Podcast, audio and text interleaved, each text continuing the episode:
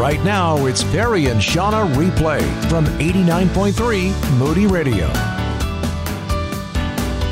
Hey, I know this isn't something you want to think about, but this is going somewhere good. So work with me. Think of a moment when you let Jesus down big time. My mind goes to something immediately. When I was around 16, I found myself in this unplanned, spontaneous worship and prayer time in a living room in St. Paul, Minnesota. That night, I experienced the power and love of the Holy Spirit in a way I had never experienced before, just filling me up with the love of Jesus. It wasn't because I was so spiritual, it was quite the opposite. I didn't deserve it at all. Because the next morning, I let Jesus down. I sinned in a way that I still clearly remember. I sinned big time. Jesus had given me such a gift, and I trampled on it. My failure makes me think of Peter's failure. He had denied Jesus three times, as you know, the night before Jesus was crucified. He had said earlier that same night, Jesus, I'll die for you. But when the test came, he said, I don't know that guy. I don't know him at all and he said it with curses. When Jesus rises from the dead, he tells the women who see him, Go tell the disciples and Peter that I have risen. I love that. He wants Peter to know that he hasn't given up on him. He still believes in Peter. And then when Peter has gone back to fishing after the resurrection, Jesus shows up on the shoreline, and John says, who's in the boat with Peter, It's the Lord. And Peter jumps in the water and swims toward Jesus. Then there's this hard conversation between Jesus and Peter. Jesus asks Peter three times, Do you love me? Do you love me? Do you love me? Like the three times he denied Jesus. I'm sure in those moments, Peter felt the deep shame of having denied Jesus. But Jesus is doing heart surgery with Peter, and he does the same with us. It seems to me that you can't say, I love you, Jesus, unless you believe he loves you. And so, what produces heart pounding love for Jesus? I think it's experiencing Jesus' embrace when we least deserve it. That's when love for Jesus flows freely. So, here's what I'm thinking. Let me know what you think. Jesus was really asking Peter, Do you believe that I love you? Peter knew Jesus had loved him before his great failure, but now that he had failed, did he still believe it? I think maybe he b- believed he deserved, you know, Jesus' love before that. He was he was pretty full of himself, but after his failure, you know, how could Jesus love me? Because I don't deserve it. But that's the point. We don't deserve Jesus' love. And so in Jesus' probing question, Peter has to face his greatest failure and decide to take the leap to believe if Jesus still loves him. It wasn't a perfect yes Peter gave, it was through a lot of pain, but he did say, Yes, Lord, I do love you because I believe you still love me. And that was his first step toward healing. And as I look back on how I let Jesus down as a teenager and how I've let him down so many other times, but as a teenager, after being filled up with the Holy Spirit in such an amazing way, my healing began when I chose to believe that Jesus still loved me. And it's the same for you. You may have let Jesus down, even in a train wreck kind of way. But he asks you right now, do you still love me? Because he still loves you. Here's what blows my mind about this. Because God is God, and he's not limited by time. We're so linear. You know, there was yesterday, then today, then tomorrow. But, you know, God is not limited by time in that way.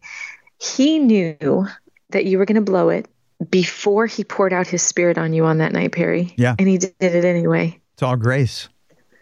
And that's just so beautiful. I just love that. Like, he knows that I'm not going to walk this thing out perfectly. He knows I'm actually going to hurt his heart with my choices and with my words and he's willing to to give lavishly love me anyway and that exists like outside of my performance so yeah it's just a a beautiful invitation to to lean into God's love for us and to recognize that it's not connected to how we do. Mm-hmm. And that's the kind of love that transforms us. It's the only way to be changed, to be really changed, when we experience the love of Jesus when we don't deserve it. And anytime we experience his love, we don't deserve it, even if we are doing pretty well. If you've trampled on Jesus' grace, if you've made a mess of your life because of wrong choices, Jesus is standing in front of you and he's saying, Do you still love me? Jesus wouldn't ask you that question if he wasn't still crazy in love with you. He wouldn't have gone to the cross if he still wasn't crazy in love with you.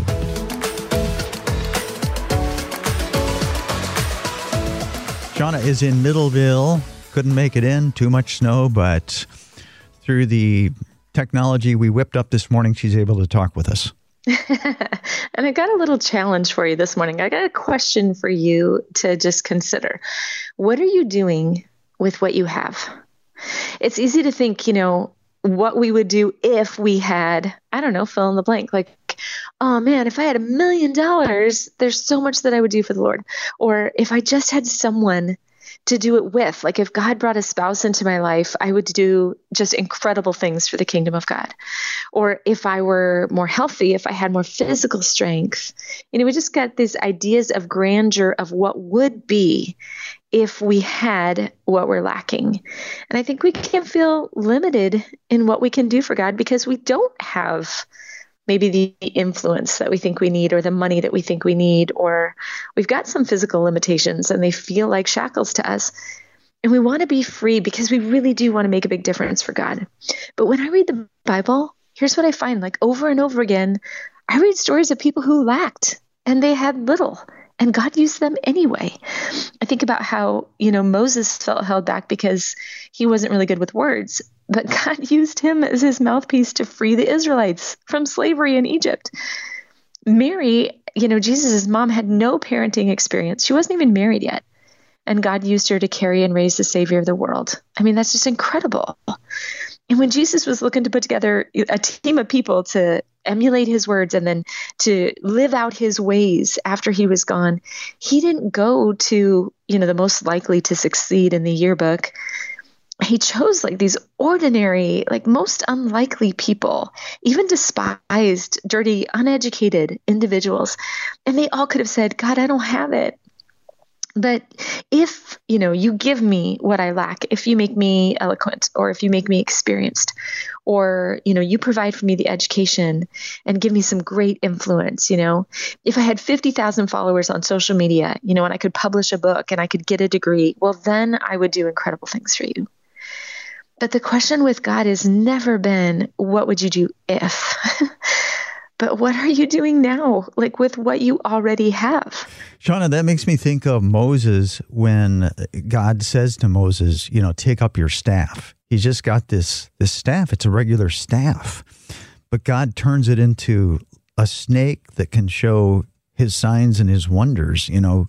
It's just this big you know tall piece of wood but god does something with it yeah, or even like the little guy who had just his lunch. He just brought some fish and some bread. He wasn't planning on feed, feeding a thousands thousands of people, but Jesus took what the boy had, multiplied it, and ends up, you know, doing this miracle. Luke 16:10 says whoever can be trusted with very little can also be trusted with much, and whoever is dishonest with very little will also be dishonest with much. So the real question isn't, you know, what will you do when you have what you don't have? Or, you know, what are you doing? I think the real question is, what are you doing with what you do have? When Jesus was walking the earth one day, he sat down, you know, opposite the place where the offerings were being put, and he just kind of watched the crowd putting their money into the temple treasury. And there were a lot of rich people who threw large amounts of money in there. But there was a poor widow, and she came and she just put in two very small copper coins and they were only worth just a few cents. And calling his disciples to him, Jesus points out this widow and he says, Truly, I tell you, this poor widow has put more into the treasury than all the others. They all gave out of their wealth, but she, out of her poverty, put in everything, all she had to live on. Are you willing to give God what you do have? Do you believe that God can do anything with anyone, even you, even me? And will you trust Him to do beautiful things through you? Not someday, but like now, today, in the middle of a snowstorm. Lord, simple as it may be, use what I have. Use me.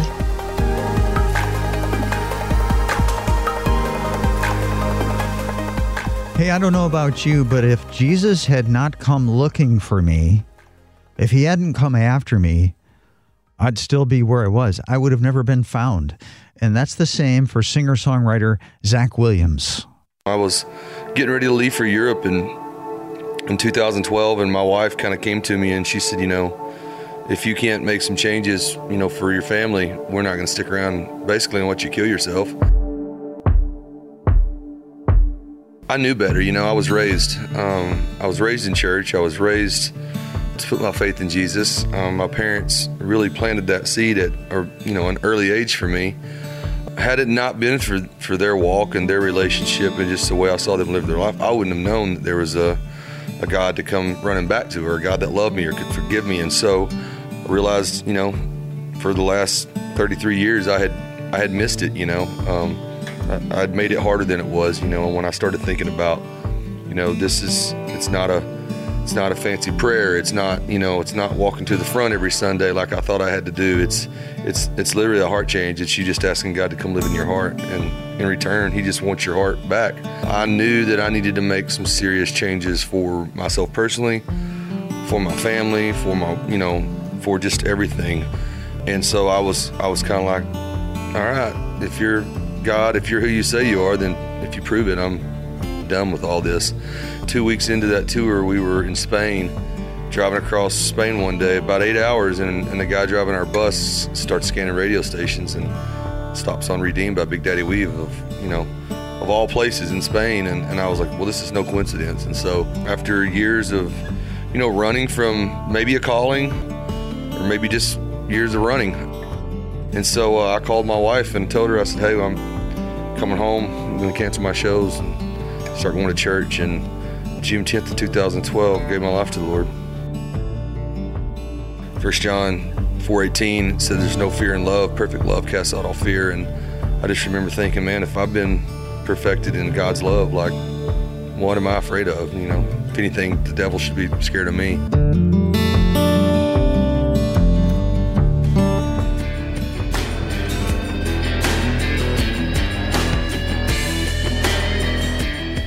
Morning, my friend. So I'm reading this book right now. It's called God Smuggler, and my husband was reading it. He could not put this book down. So he's like, "You have to read this." And I don't know why. Like the little rebellious, you know, Shauna inside is like, "I'm not going to read a book that you tell me I have to read." Anyway, I picked it up and I started reading it, and I also cannot put it down. It's about a boy who dreamed of being a spy and having this life of of adventure and um, he did head off on adventure you know when he got to be a young man and he went off to war and i mean he had some pretty adventurous experiences, but he still felt empty. He still felt like it wasn't satisfying his soul. He ends up meeting Jesus, totally gives his life to Jesus, and God sends him on this incredible adventure as a missionary. And it's literally like trusting God day by day for his provisions and moment by moment, you know, um, stepping across the Iron Curtain and bringing Bibles in there and just like all these incredible things. And you just kind of sit at the edge of your seat wondering what's going to happen and how God's going to pull him through. It's awesome. But as part of the story, he talks about, well, his first language is Dutch because he's from Amsterdam, from Holland.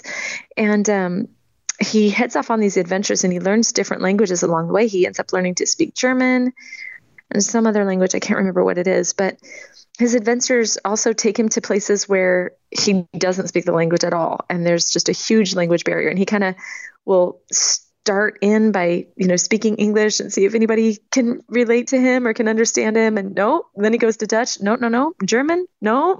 So he's on an adventure one day and he's staying at this hotel and as he's leaving the hotel the the doorman asks him you know where he's going and what he's going to be doing and he tells them the group that he's heading to and the doorman says but they don't speak any of the languages that you speak, how are you going to communicate with them? And Brother Andrew, that's the missionary that this book is all about, he says, Well, us Christians have our own language. It's called agape. This reminds me, Shauna, of something almost exact. I was, I had a chance, I had the honor, the Lord, you know, sent me to the mountains of northern Thailand about 20 years ago. and I was I was there with a group, and there's a, a group of of people called the Shan People Group, and uh, there's some believers among them. At any rate, I, I brought my guitar, and some of them, you know, were worship leaders and singers, so I worked together with them. But one night uh, we had this big, you know, gathering in the in the town square, the village square, and I mean, the people literally just just flocked to this place. There were hundreds and hundreds and hundreds of people. You know, I was on the stage and there were hundreds of people out there. I was the only one doing things. There were, you know, people speaking in their language, but I sang my songs in English. And I could just feel the love of Jesus pouring through me, the Holy Spirit just pouring through me, you know, as He does.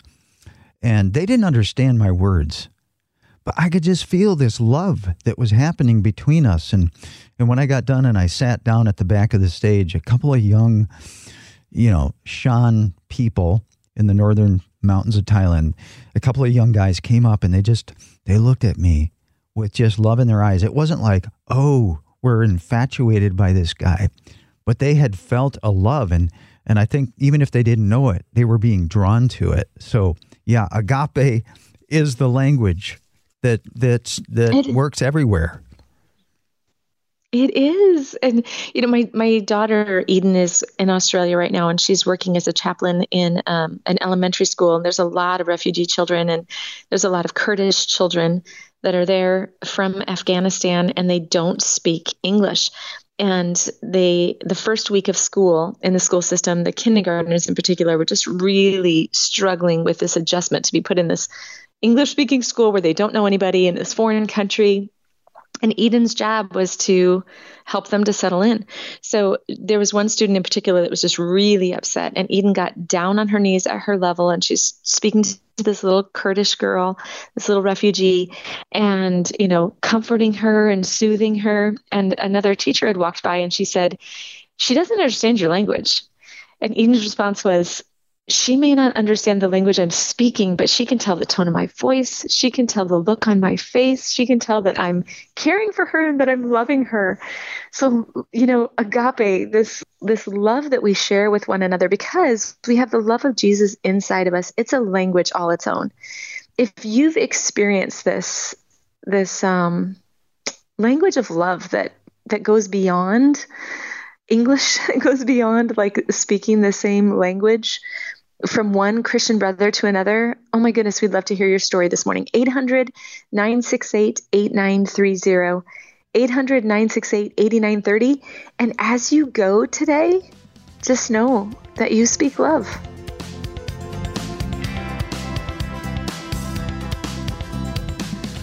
You have a God who bleeds out for you because he loves you. No one in their wildest imagination could come up with a God like this. All the other gods conjured up since the beginning of time are just projections of the human imagination. All the gods of the earth are idols, but our God is the living God who bleeds. And we get a powerful hint of this early in the story of the Bible. Abraham has followed the Lord as far as he can see, and he's in the land of Canaan that God has promised to give him but it's not yet his. He's there with his family and with his nephew Lot and his family. Tragically, Lot and his family and possessions are captured and taken away by an evil king.